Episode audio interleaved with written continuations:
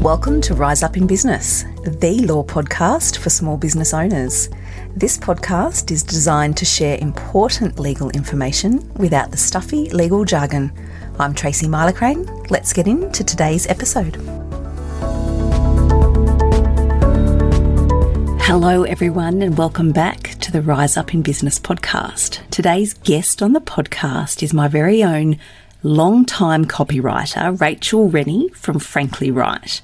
Rach has been a part of my team for more than three years now, and it's safe to say that she's an integral part of my team in terms of copywriting, content, and SEO work. Today, Rach and I are going to talk about the theme of words, the importance of words in your business, the right words in the right place at the right time, and we're going to dive in and have a conversation around the very topical subject at the moment of chat GPT. Rach shares with us what she thinks chat GPT's role can be for small business owners, and she shares with us her insights on whether or not copywriters and other service providers need to be worried. I hope you enjoyed today's episode. Let's dive in. Hello, everyone, and welcome back to the Rise Up in Business podcast. I'm so happy to have a guest join me today. You have heard me talk about this wonderful woman so often on here and over on Instagram, where I am a lot, and that is Rachel Rennie from Frankly Right. Rach, good morning. Good morning. How are you? I'm great and so happy to have you on the podcast again. For those who don't know, Rachel has been a part of my team for more than three years now, and I couldn't do what I do in my business without her. Rach is my copywriter and my SEO guru and my words guru and a whole bunch of other things. And I do have people reach out to ask me often, who does your stuff? How do you do all this? And so the secret, of course, is I don't do it all myself. I have a team and Rach is a part of my team. So I'm so happy to have you here, Rach, to share some of your magic and word wisdom with my listeners because I'm getting asked more and more about you and who does the things and this topic of words. I'm so happy to chat to you today. I'm happy to chat to you. What a lovely intro. I'll listen to that every day. It's so true, a hand on heart. And that's why I love having you on. We, as you know, and as people who have been listening to the podcast and reading all of the fabulous content over on the resources page on the website know that we've been talking about words and the importance of words for the last little while on here and, and over there. And those who listen to me know that I'm all about empowering business owners. So I use the law as a tool to educate and empower. And when it comes to words, there's no shortcuts, and you can't underestimate just how important words are. So I wanted to talk to you today about words not in a legal context. So it's not legal. no, not my expertise. Not legal. So, this is the thing when I started talking on the podcast about words and the importance of words legally and why it is I do what I do in my drafting, lots of clients have said to me, Gosh, I just didn't realize how important these particular words are in the legal documents because they just knew that words were really important in their branding and in their copy and in their journey and their client journey in their businesses. That's where you come in. Obviously, words can be incredibly empowering on the branding and marketing side as well. So the two will always go hand in hand. And that's why, you know, when we look at the work that you do, when you're putting that non, what do you call it, legalese into your documents, you're not putting legalese in. And so we're the same when it comes to marketing. We're about using words that feel right and feel genuine and are easy to read and enjoyable to read as well. Why is that important? When it comes to, you know, writing your own words and writing your own copy, I think that a lot of people are scared to put themselves out there in their business in a way that is also making them sales. People want to use their words to make a connection and to build a community. And all of that is really, really good. But words are also there to make sales and you can use genuine words that feel good to also make your sales in marketing. It doesn't have to be one or the other. I love that you've said that about sales because I, I know I've had these conversations with you earlier on in my journey. Clients say it to me I don't want to sell. I don't want to feel salesy. I don't want my website and my copy to feel like I'm pushing on people. I'm here to say, words can help you not feel salesy. It doesn't have to be like that. What do you say about that, Rach? Oh, a hundred percent. We live in a patriarchy. Okay.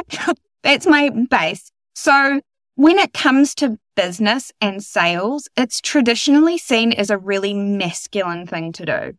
In, in that pushy, like, I'm going to sell to you, I'm going to push, and this is all about sales. And, and I think if you are more femininely inclined, not in a traditional gender sense, but just that kind of feminine energy, then to try and make sales and absorb that masculinity and kind of go ahead and be real brash and, and do it, it can feel really yuck. And people don't like doing it. And that's where we come in because we like to use words that feel good for you, whatever your energy is, wherever it sits on that spectrum, and you can still make sales out of it.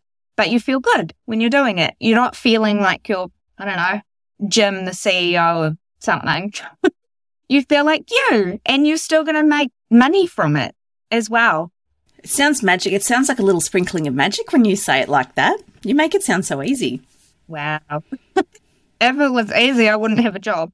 But there are tools and techniques that you can do when you're writing your words from a marketing point of view that you can adapt to yourself and you can kind of just have in your in your back pocket that make it easy to do that as well. So that you're still thinking, okay, I'm here for a reason. I'm marketing my business because I want to make sales. So there's all these different tools you can have that you can pull out in various stages of the customer journey to make sure that you're doing it in a way that feels authentic as well. A lot of the small business owners that I'm working with often make comments to me that they just didn't appreciate the significance of the words that I use legally.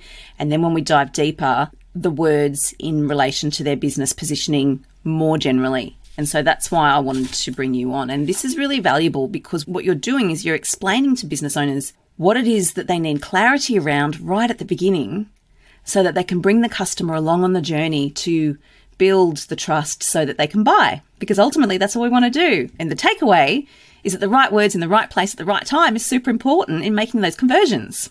It is. And do you know the way to start knowing what your customer journey is? The number one thing that we see all the time is not knowing who your customer actually is. Who are you actually selling to? It's people love to talk about themselves. It's fine. We're human. That's what we do. But you can't do that in business all the time. And when you do it in your marketing, it has to be really strategic. So if you're not looking at who your audience actually is, you can't build out an effective customer journey. If you're doing it from your viewpoint, it's not going to work. You have to do it from your audience's viewpoint. Wow, that's a key takeaway from this. The next logical question, Rach, is when we're talking about this and we're talking about authenticity and we're talking about our brand and we're talking about our ideal customer and that customer journey, where does Chat GPT come into this as far as you're concerned? Because this topic is everywhere at the moment. Every place I turn, someone's talking about Chat GPT. I don't have a view on it yet, but do you? I do love it as a tool, but that's all it is. It's a tool that you can have in your back pocket. It's not going to put your spin as a professional in your industry on a topic. And it's not going to have any strategy behind it. So you could use it until the cows come home to write blogs, sure. But one, they're going to be lacking your expertise they're going to be lacking your experience and your thoughts on things because you're a human with original thought. Your audience wants to hear that. And I imagine also there's going to be gaping holes when it comes to your brand voice as well. Oh, it's not going to have anything. So you can train it. So I've used it and, you know, we've experimented with it on quite a probably bigger basis than a lot of people. And you can train it as you go through the conversation. So, you know, you can say, write about this. And you can say, can you be more colloquial? You can even say, use the tone on this website, XYZ, and rewrite what you've just written me with this tone. And you can keep training it and keep trying to refine it. But by the time you refine it to that point, you could have written that article better a million times over. It just never really gets there. It never has a human touch. It never flows perfectly it, well, frankly, right. It refuses to swear and it refuses to talk about cults. So our whole marketing strategy, a big chunk of it gets thrown out the window. but it just, it's missing nuance and it'll pick funny things out of a website as tone because it's not a human. It just doesn't recognize how humans interact with words and with copy. So it's a great tool. Like use it. Great. I use it. I, all my marketing friends and copywriter friends use it, but it's as an, it's like Google. It gathers information. I like that. You've just, you've actually now talking my language because I did find it a bit confusing at the start. It's like Google. So it's a tool to use if you're gathering information, if you want to put a rough draft together of a blog that you might be working on, or if you want to repurpose content. I understand that it can be used for that, but on a really raw level from what you're saying. So it's a raw level and it's not going to have those nuances, that personality, that brand voice or anything like that, which you need if you want to be up leveling in your business and focusing on that client journey that we've talked about. Yeah, exactly. Specifically with that customer journey, you could input a blog that you wrote with all your humanness and you could say, break this up into Instagram posts for me. Is it going to do it?